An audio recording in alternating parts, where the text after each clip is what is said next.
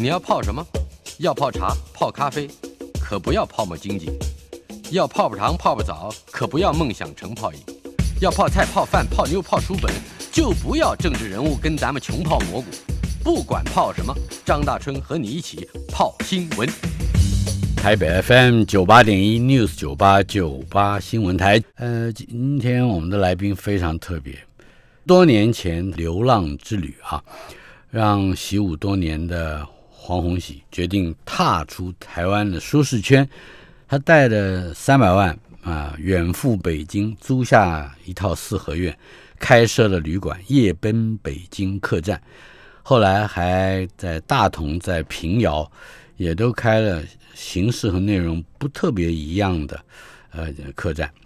可是呃多年下来，还没想到的，呃一场疫情再加上。呃，房东坚决不减租，嗯，呃，成为压垮他的最后一根稻草，呃，到最后也只能选择终止了夜本北京四合院客栈的服务。目前，他有一些员工安顿在山西的客栈，提供一年食宿的资助，持续的观望着，也等待疫情恢复。今天我们的主题馆就是黄宏喜武术教练夜奔北京的发起人。他上一次来到我们节目之中是三年以前，二零一八年的四月九号。呃，今天夜奔北京客栈，恭喜，呃，流浪之旅是你在云门的时候担任武术教练，参与了呃林怀民所提供的一项资助计划，就是流浪，对不对？对他那个计划叫做流浪者计划。嗯哼，那那个时候我年纪比较幼小。比较，你那时候几岁？我那个时候，我出去那一年应该是二十七岁，嗯哼，也不算幼小，但因为这个计划，它是鼓励当时就是所谓的年轻人，我那时候还是属于年轻那一帮，你现在还算是的。快快要不惑了，是。那他那个时候就是鼓励大家有有一个主题，在亚洲选一个地方，所以我就我用武术的名义申请的，就没有想到就真的叫我去，所以我就到华北，就是以北京为中心点，到各个地方去研究北方的拳术。那其实主要看到的还是很多发源地跟那边的那个风土民情。嗯哼。所以大概三个多月左右的时间，是不是也去了最近呃有出大事的郑州？对。是吧？当然，郑州郑州也是一个武术的要地，是吧？对，因为我们知道河南少林寺就是在郑州附近，是那那个那个嵩山嘛，那个古时候叫做中州，就是当时认为是天下的中正中间，对对对。那所以那边的武术严格上，虽然我们现在把它称为北拳，但当时的人认为那个是最中间的那个练武术的地带。嗯哼，以前我们还记得。讲的中州大侠，哎，那就一定是出生在郑州的。对，啊，好，呃，在你流浪期间，本来你的目的是去考察武术，对，可是好像你的考察的东西很不一样，对不对？或者说跟你后来事业的连接有一些出入？有，因为呃，我当时其实并不是说一定要看到什么技术。或者什么，我只是想要看一个一个感觉，因为我们都是在城市里长大的，就不管大家怎么，所以我那时候想看看，就是在在一些，因为当时在中国大陆很多那个城乡差距还是比较明显，所以我其实到很多发源地，它是就是那种练拳的的风气是不太一样的，嗯，所以那是一个很直观的感觉。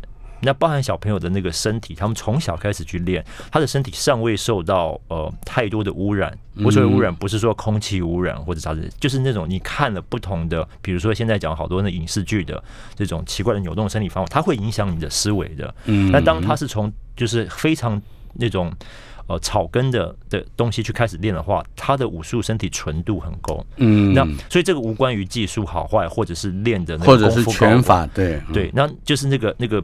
那种纯度是很有趣的。你讲的纯度，跟你常常我们私下谈的时候你提到的 中国人的身体的感受 是有关的，是吧？对我讲的其实就是这个，对，就是这种中国人的身体会会，比如说像深蹲蹲在那个路边 看风景、看人来来往的人，或者呃，他是用有一些坐卧起立的姿势。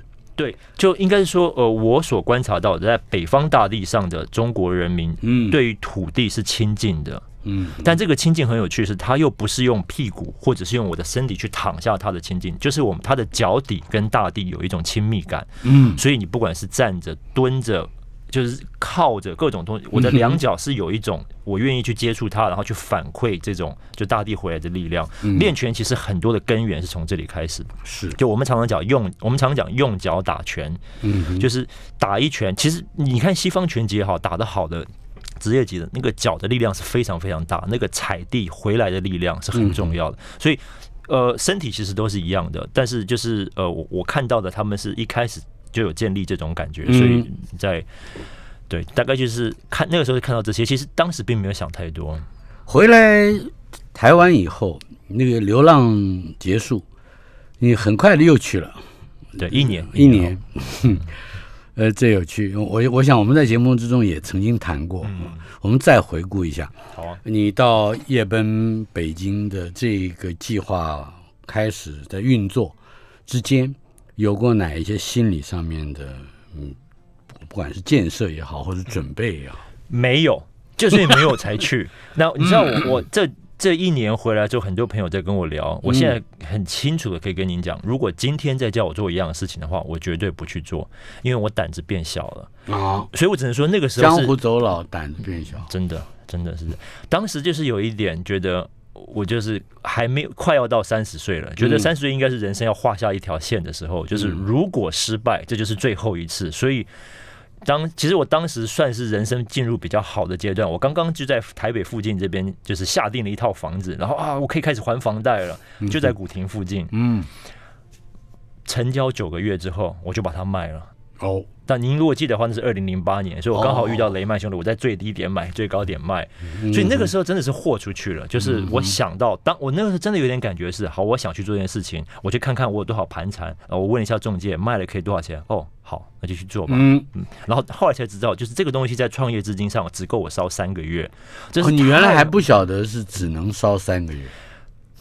原本不知道，我原本估计可以烧久一点。第二是，就算当时知道的话，烧就烧吧。就是，但是那时候不知道，其实，在创业的这个阶段，如果你只准备三个月，就是死掉的几率是非常非常大的。所以我算是就是那个 luckiest of the lucky。嗯哼，在去之前，你其他的不不是说你的资金的准备，是你的学业准备，你的资历，你你的做生意的技术，呃，各种准备，约略的谈一下。你我知道你是在呃加加拿大长大的，对嗯，谈谈这个背景。我几乎没有任何做买卖、做买卖的 的概念。嗯哼，那在这个之前，我是在推广武术的教学，是，所以我我的职业其实就是教育学，我反而不太需要去去烦恼这些行政方面，就是会计上面的流程，所以我真的是有一点是一股脑的投进去，然后投进去之后自己边走边学。可是你的武术的老师特别呃值得一提的是徐继徐老师，台湾出生，不是，他他算是大陆出他是南，通出生，嗯，他是大陆出生，对，但是他在台湾待过一段时间，他五岁就来到台湾，是，呃，之后谈谈他的影响，我是在大概二十，差不多二十年前嗯，遇到他，然后当时跟他练拳，那也是因为他的关系，边跟他练拳，他就边跟我说，他那时候跟云门舞集在合作，就是开始在教舞团的舞者们武术，嗯然后他也要成立一个就是一个部门。老师那个时候，因为我刚开始跟他学，他就说：“那你既然刚刚开始，你就过来一起进行这件事情。哼，所以我其实实从他身上就看到一件事情，就是把传统武术现代化。这个东西非常重要，就他一辈子在专心做这一件事情。那我看到他身上的那些气质，跟他知所知道，因为他本老师本身其实是国文教授，是，他是师大中文的，嗯所以他在语文在在很多事情上，他是他有那个年代的老先生的讲究。嗯那我看到他这么多东西，他都可以做，但他不去做，他就专心在做武术，而且就是把传统的武术现代化。这件事情他，他到今天为止都没有放弃过，嗯所以这个东西很影响我。那坦白说，我找他练武术，只是因为我个人兴趣，我没有一开始没有什么伟大的志向，嗯，但就是跟着这些老先生跟久了之后，是，你会惭愧，如果你不一起做一些事情。嗯哼，所以夜奔北京这一个客栈形式的，我们叫旅馆吧，呃，好像也具备着跟恢复或者是重建传统武术，让它更有现代化的价值。呃，这个这个好像这都有联系的。老师，这个事情我们就可以用挂羊头卖狗肉来讲。就我自己当时给自己的一个想法是，要真正在这个时代纯教武术，会遇到很多困难。经济上是一个绝对绝对的困难，是靠收学费推广这个事情很难，因为我们社会已经进入功利化了，不管是台湾还是现在的大陆或者是香港，大家都一样。所以你怎么你为什么愿意去学一个东西？它怎么样可以让你不管是变现也好，变你的名声也好？武术很难在这个事情达到上，所以我需要另外一个平台。那老师，我我跟你简单介绍一下，我们刚差不多刚好十年的时间，我们前半年做的叫做 hostel，后半年其实是转型成 hotel。那这个。Hostel 在中文里面，台湾比较习惯翻译叫青年旅社。青年旅社，对对。那那大陆那边有些就叫做那个青年客栈啊等等。那青年旅社前五年，其实我们严格上来说是差不多不赚不赔，就是在熬我们的生命。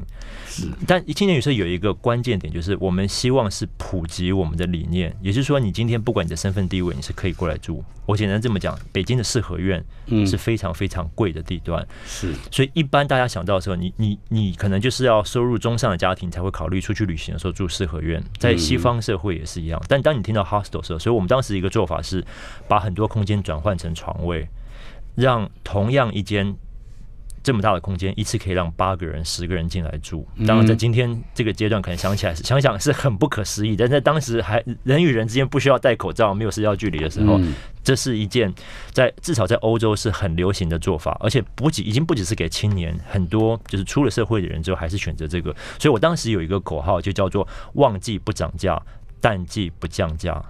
这是旅馆但涨价跟淡旺季不会，而且你没有淡旺季跟淡季的这个区别。有我们在旺季的时候一房难求。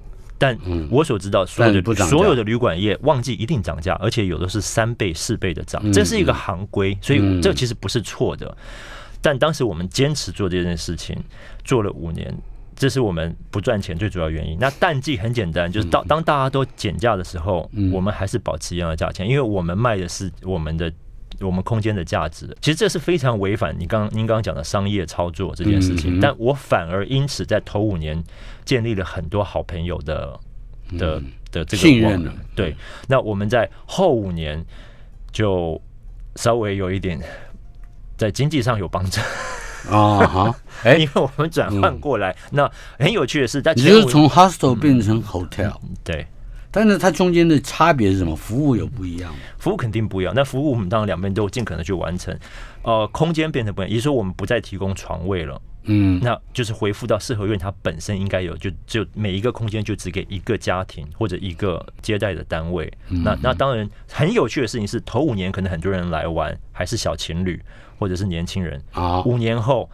结婚生小孩就是一家大小带个小朋友来，还选择住我们这，而且他就是我们是陪着我们的客人成长，所以在这个过程中，我们其实有好多客人是是是十年内回来从欧洲回来过好好几次了。嗯，那您刚讲的服务，我简单跟您讲一下，比如说我们初期在做 hostel 这件事情，是我们是全中国当时最贵的床位，当然我们是卖一床一百五。但是当时一般其他价钱大概是五十块，所以我们是别人三倍贵。但是大家还是选择住我们，除了四合院之外，原因是。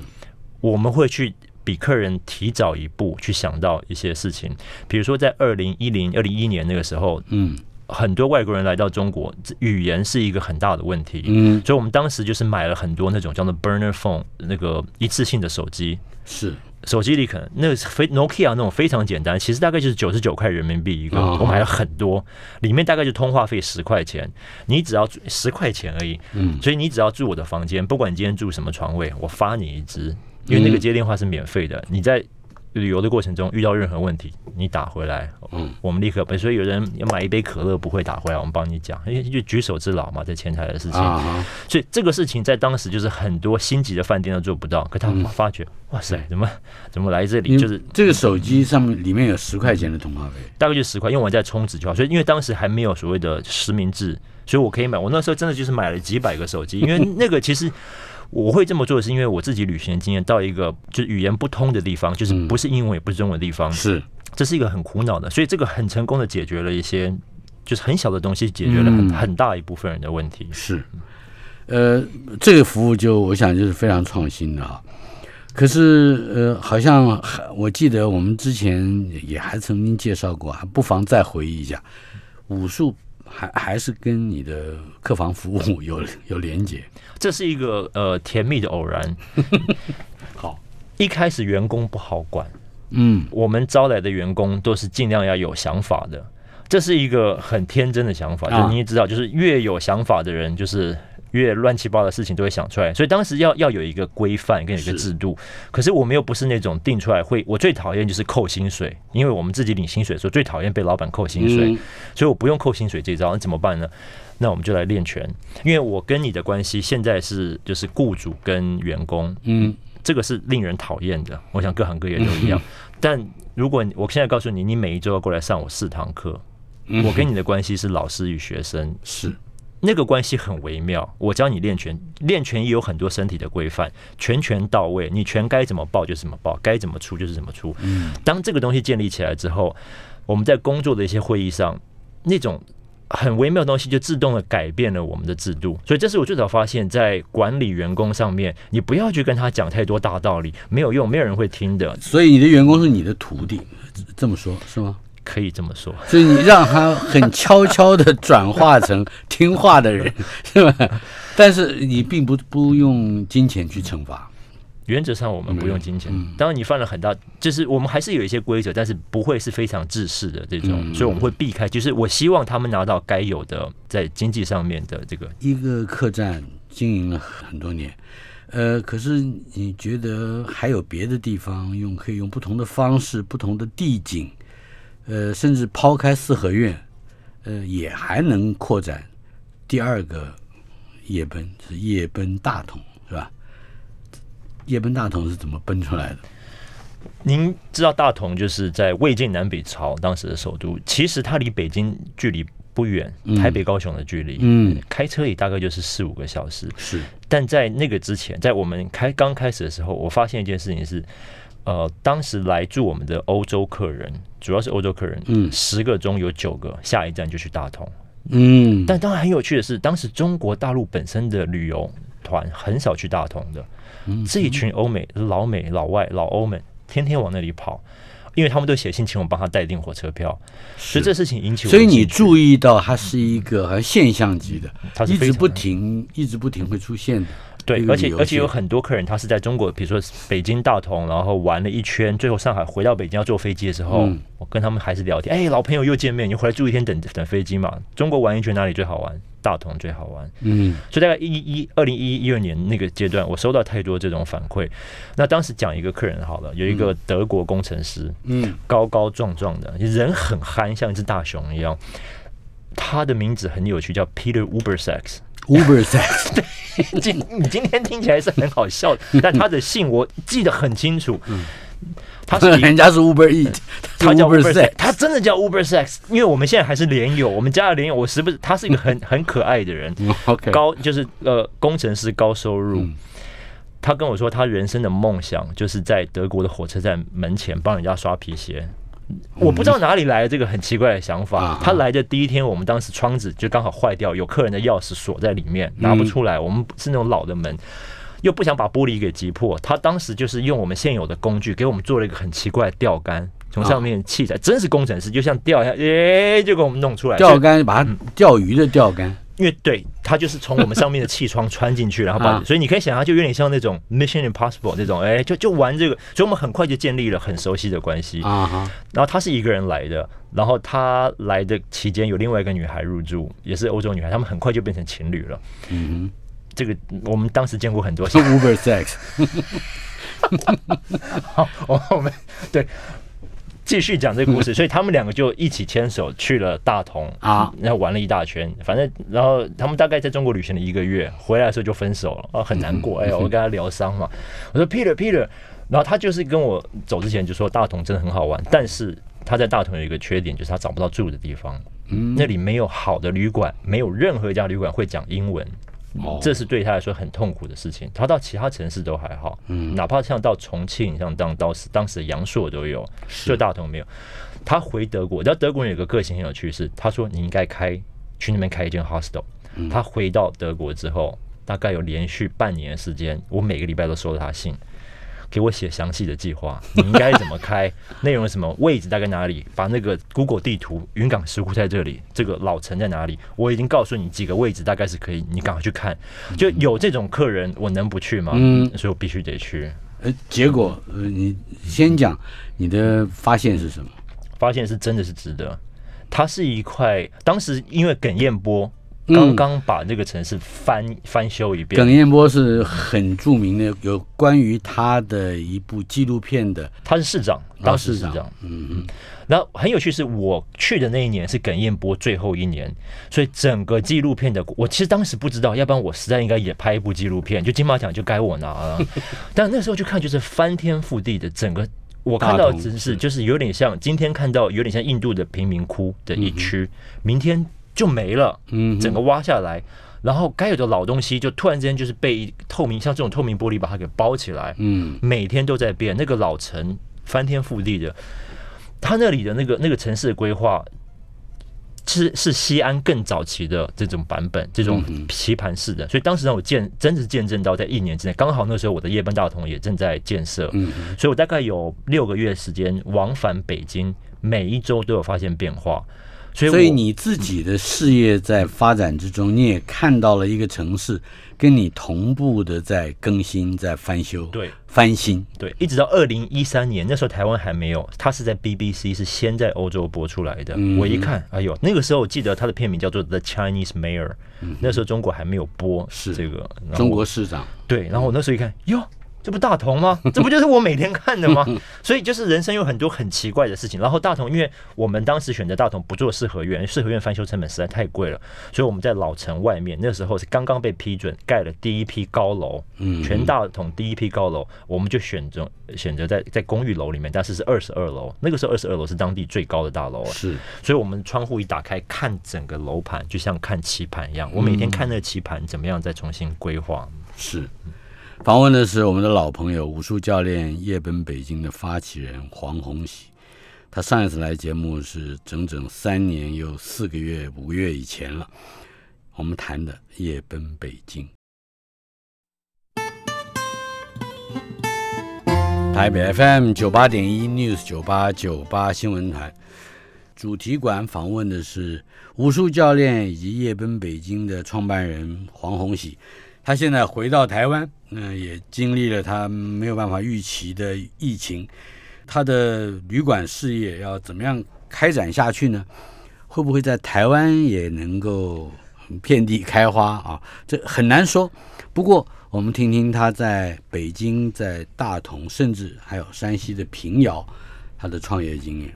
那平遥可以谈一谈。好啊，老师，其实您知道，就是山西是一个比较长的省份，大同是在山西最北边，它其实南接呼和浩特，就是直直接接内蒙古了。所以古时候就是李自成当时在那边驻军，准备打北京嘛，就是很靠近那。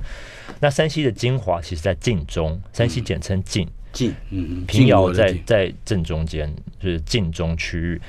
那在武术上有一个拳种叫做形意拳，嗯形意拳非常非常古老。那据说这个事情待考察了，但是基本上据说发源地就是在晋中。嗯，那当时是一个一个家族把持住的，不让外人学，嗯非常非常的神秘。那为什么是这样子？呃，因为晋中很穷。自古都穷，跟安徽一样，就两大穷省，因为它土地种不出东西来，所以就很就只能做金融，因为你不需要种植生产嘛。是，那有金融就有保镖，嗯有保镖就要有不让你知道我怎么打你的拳，我我怎么刺你的枪，大概是这个概念。那在晋中，当时形意拳的发源地有有一个说法，呃，其实是发自呃源自于太谷县，嗯所以当时有一句话叫做“金太谷银旗县”。破铜烂铁平遥县，嗯哼，那是我在当地人听到，外面人都不知道这个事情。比如说在在当时，真正的金银财宝都是在都是在太古，所以最厉害的权势都在太古。是，太古是在文化大革命的时候被拆光光了，哦。那个古城据说非常非常非常完美，挖土机继续开，开到祁县就第二好的，拆光光了，挖土机要准备拆平遥了，机器坏了。他们当时就是非常，已经好像据说连油都没了。嗯，文化大革命隔年结束，平遥是这样被保下来的。当时是时，非常神秘的啊，我都这些都是跟当地的那些就是耆老们聊，我才听到这些事情的。金太谷、银旗县、破铜烂铁、平遥县，对，这是上他们老一辈的人用那个口音讲出来的。在权术上，其实所以所以当时我就很好奇，那但是平平遥确实是完全保留下当时的古城，所以我当时有了北京跟大同的经验之后，那个胆子还在那里，还没有被戳破，所以我又跑去平遥开。但是这次去平遥的时候，我就学乖了，我不一个人去，因为要要面临很多奇奇怪怪的事情，所以我当时看了一块地，我找到这个地的房东，他们姓吴。吴家的吴就是一个像母亲的母，那个中间那一无片望在举的吴，哎，对对对 对，老师您真是 中文姓吴啊，对，吴氏家族是平遥的老家族。那个地方当时还没有土地改革，就土改没有结束，在中国非常少哦，当时，所以他那个是拿一个呃上一代的用用指纹画押的那种地契过来跟我谈，我没见过。当时我在北京已经行政流程走了很熟悉了，嗯你说中国有时候真的很奇怪，就到这个时候你还有这个，所以跟他们签约的时候是十大长老跟我面对面坐，然后找了一个士绅，就是会讲普通话，就叫做士绅。嗯来做中间人，弄完之后，每一个人咔嚓咔嚓盖一大堆手印，把那块地租给我。哼，是但我后来才知道，那个跟政府一点关系都没有。啊，所以你可以想象，就是在那个状况下，怎么会还有一个政府允许这种事情在发生？就就很简单，就是化外之地。差不多是吧？对，那呃所以他也不见得会把你的租金嗯去缴税。我不知道哎、但但是租金这件事情就变成我必须要 cash 现金给他们。啊那跟我签约的是他们的吴家第三代，是一个不学无术的的的小胖子。他真的不学，他小学一年级读完就不读书了，他就是真正意义上的土豪，因为他家有土地。是第一年租金我记得提了一箱人民币给他，你知道他当天下午去买一匹马。我没跟你开玩笑，他买一匹马，买马做什么呢？因为当地有交通管制，下午四点之后，交通警察就是休息，就什么都不管。他把马骑到城里的正中间，咣当咣当当起那个就是公子哥在在在溜马，溜马，这是真的事情，是当下我真的是看傻眼了。你知道，也是因为这些事情，我那时候很快就找了当时太原嗯省会有一家开咖啡店的人。我那时候总之，因为我们是台湾人去那边有一种光环，是。随便喝了几次咖啡，我说想找你们创办人聊一聊，我们一一见如故，他很喜欢我们。他在太他是太原的一个小老板，是最早是做贸易搞音响的，后来想就是想走文青路路线，就开了一家叫咪咕咖啡的，当时开了七家连锁。哦，他他说他自己是山西星巴克之王，他要把星巴克驱逐出山西。那时候我刚刚说我在平遥弄了一个，哎呀，好啊，我们来合作，好啊，然后我们一人出一半钱，好啊，反正就是他蒙我，我也蒙他，我们就两个人牵手一起去把这个院子给签下来。啊哈，我负责管理客栈，是他负责在门面做咖啡餐饮，就是我们互相补齐对方不会的这一块。那当时遇到了很多这些土豪们的种种奇怪的问题，我都交给这位，呃他们也算是半个当地人，让他去处理。这个六马的土豪可以多讲一点吗？可以啊。那吴晓明就是一个其实蛮狡猾的一个人，嗯，就是他就是那种有有他的骨子里带有山西会做生意的的那种感觉，啊但他用他又好，我先这么讲好了，我们说好了一个固定的租金，那他要怎么监视我们呢？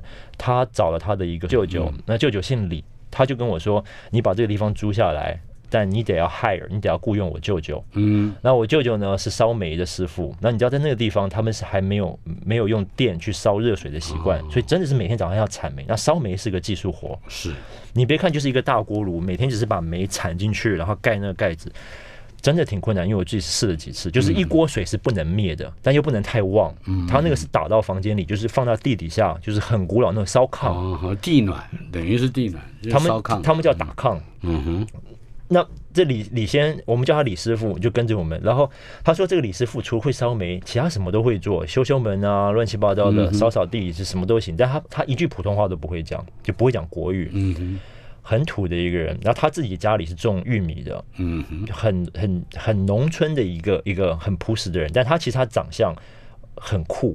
就我那时候有讲，就是如果他不笑的话，戴一个太阳眼镜，他他几乎就像是七零年代的那种港星的感觉。嗯但他一笑，整个牙齿是黄的，而且掉了很多。那因为山西那边的水井很大，他们一直喝醋，如果不喝醋的话，肾结石很严重。哦，所以他们大量喝醋，就把那个排掉，可是牙齿就会黄黄的，就很有趣的一个人。然后那个李先生总是就被他的外甥就是派过来，名义上是给我们打长工，什么事情都做。那其实就是他每天去数一个客人、两个客人、三个客人，因为都是老外，他也听不懂。你不要说他国语听不懂，他英文更听不懂。但我我有偷偷，也不能说偷偷，他一下班就每天下午四点，他准时。他会说他去散步，他会从后院出去，经过好几个小胡同，然后到了一个地方。我其实跟着他好几次，我后来自己就是假装不经意进去。那是吴晓明他老婆吗？有一个账本。每天在那边算，今天今天几个客人，明天几个客人，金发的几个，黑发的几个，嗯，写的清清楚楚，所以很快就跟我谈这个房租怎么该调整一下。但他不知道那种后面的心酸，就是他因为他们看到我们有外国人来，嗯，就觉得你这个地方很赚钱。那这个事情后来就是越来越烦恼，我我就把它都交给我那个开咖啡的那个合伙人，对，让他们黑吃黑去。嗯，这是在。北京之外的中国，就是也就是在改革开放以后，慢慢的可能有一些嗯国际接触，等于他们也在学习着如何跟这个世界在沟通和交往。有一点，所以我完全没有办法想到、想象出，在二零一几年以后，大陆还有这样的地方，而且还在它推动它的整个经济发展的过程里面，居然还有六马队啊！对，就是这种。地方势力，你有些东西，他们当时可能决定先不要去碰。但我所知道，我是在二零一七年年底、一八年初就就退出平遥了。嗯我退出不久之后，整个土地的改革方案全部启动。所以我把真正的难，我我我真的很幸运，在这过去十年，我一退出那个地方，就开始走另外一条路线。嗯嗯，呃，整体的说来，疫情对于夜奔北京的影响。我们可以再用个两三分钟的时间，稍稍做一点介绍嘛。这一波疫情是让全世界的人停止移动。我们是做旅游业的，就无论我们希望通过旅游去传达出在武术上，在对武术文化认同上是什么，但我们的本质还是需要靠旅游旅客这件事情去去去撑我们的营收。是，所以当人不再移动了，旅馆或者是你移动的时候需要居住的空间或者是服务。它是第一个受到冲击的。嗯嗯，我是在二，就是在武汉爆发的那一年，我其实当时就在有一个感觉，也许十年真的是我们的一个尽头。当时有一点不舍。那我很幸运的是，我在二零一九年年底就先回到台湾，那是回来过年。本来是因为有一段时间没有好好回来，回来过完年之后正要回去，我的机票就是在爆发那前几天我就先取消了，观望看看。我们熬到五月初。五月八号，我记得那一天，我决定宣布停止我们的服务。嗯，然后我们所有的员工也都很紧张，不知道该怎么办，所以我们就让愿意留下的人全部到大同去。我们也把那地方封锁起来。当时状况其实很严峻，我们说也不要营业了。我们前几年钱大概就赚了，应该还还可以，所以我们就。我保证你们一年的食宿，你就在里面待。如果你想回家，当然回家；你不愿意回家，你就在那里吃住，我来负责你。我们把这一年撑下来，就是二零，大概就是到去年二零二年中，二零二零。对。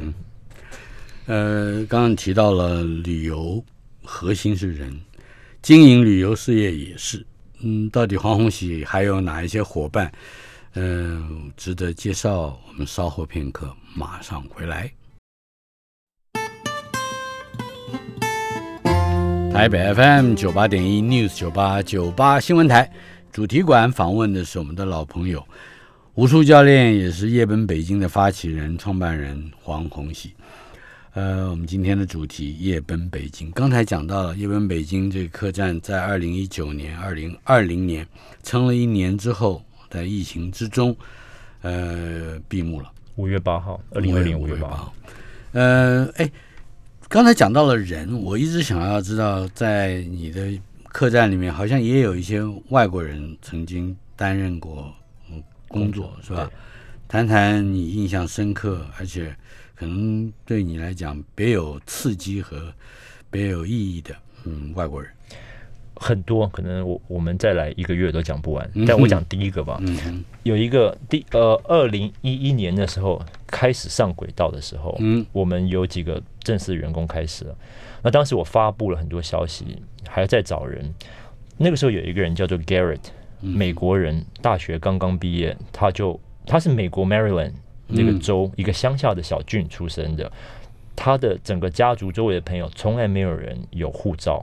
老师，你知道，其实很多美国人是没有没有护照，的，因为他们一辈子不出美国，他是那种地方出来，所以我们想象美国人好像其实是你跟纽约、跟旧金山这些美国人是不一样的，所以他是那种地方出来，一句中文都不会，他就到北京雍和宫附近找一个很便宜的青旅住了大概三个月，嗯盘缠快用完了。他看到我们的招聘，我那时候不知道为什么用英文写了一篇，我想说可能有的就是用训练英文嘛，他就跑过来，那时候傻傻这样，而且他他很有趣，他二十四岁，可是他头发剃光光，他长得很老气，嗯哼，很老实的一个人，就在我们的门口，也不知道进来。我那时候刚从外面回来，我说：“哎、请进，请进。”我说：“我以为他是要客人对我想说客人来，裁员来了，赶快把他邀请进来，很开心。呃，我可以当你们的员工吗？”我说：“哦，美国人。”第一件，我我不我我就先想了解他的背景，所以刚刚知道他这些事情。他说他没有任何特别的理由要留在北京，他只是不想回家，他就想让自己在外面 放逐自己这一年。嗯，那好了，一个流浪者，对，嗯那但是他个性非常沉默寡言。嗯，当时我们是非常热闹，那那时候一个晚上就是每一个晚上都是联合国的聚会，是很热，那个那个那个喝酒起来，年轻人在一起是很开心。但他我想说其实不太适合，嗯哼，但他的有一些气质感动我，我说好，你来做做看。然后他取了一个中文名字。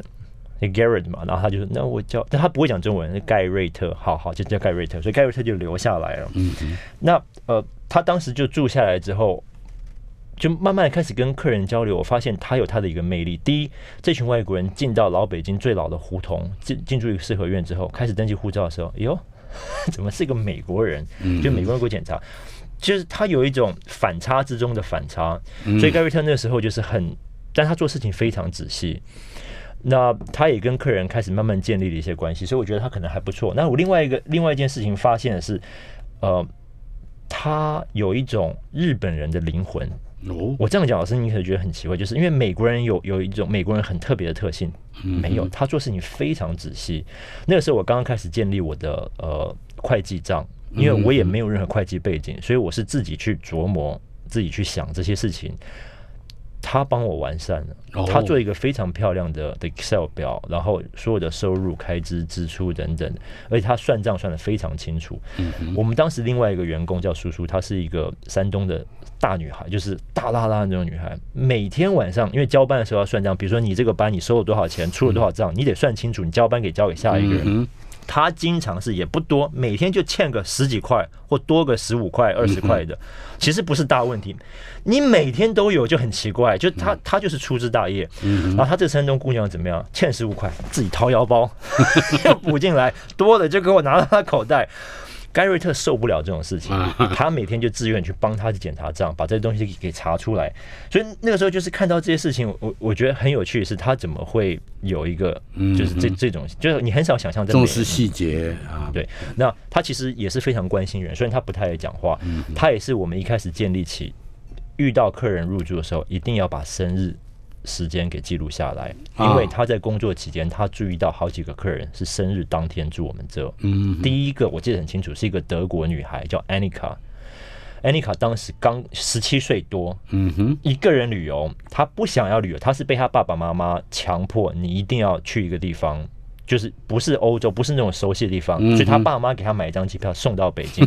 我们是她离开欧洲之后第一个点，她进来几乎要哭了。嗯哼，她住的第二天就是他十八岁生日，嗯所以那时候我们看到很多欧洲的父母有这种有趣的事情，然后盖瑞特注意到了，他也不跟我讲，自己从葬礼就是做了一个支出。他生日那天买了一个很大的蛋糕，哦，严格上你应该跟我讨论一下嘛，嗯对吧？他他没这么做，但是这个事情是他关心的，然后他把所有的当时其他的客人、其他国家的客人有，我记得有爱尔兰的、英国的，呃，乱七八糟的地方都有。晚上给他一个 surprise 啊安妮卡大哭，然后大笑，嗯。从此他就长大了。嗯，就是盖瑞特能够做到这个事情，是让我觉得，其实他他一直在观察人。嗯。然后另外一个有趣的事情是，他很爱看小说，他很爱看美国，他当时自己带了几本来看完了，所以他只要遇到就是读英文类型的的客人，他就跟他商量，我跟你换书，对，我看完这本跟你换。而且很有趣的是，他很喜欢在晚上，就是客人在大厅里面吵吵闹闹喝酒的时候，他一个人会搬一把椅子在四合院的中间，就是我们不是有好几个红灯笼，他喜欢在红灯笼下面用那个微弱的灯光坐在那边看，他远看又像一个老头，嗯哼，但他其实才二十四岁，没有头发，所以他。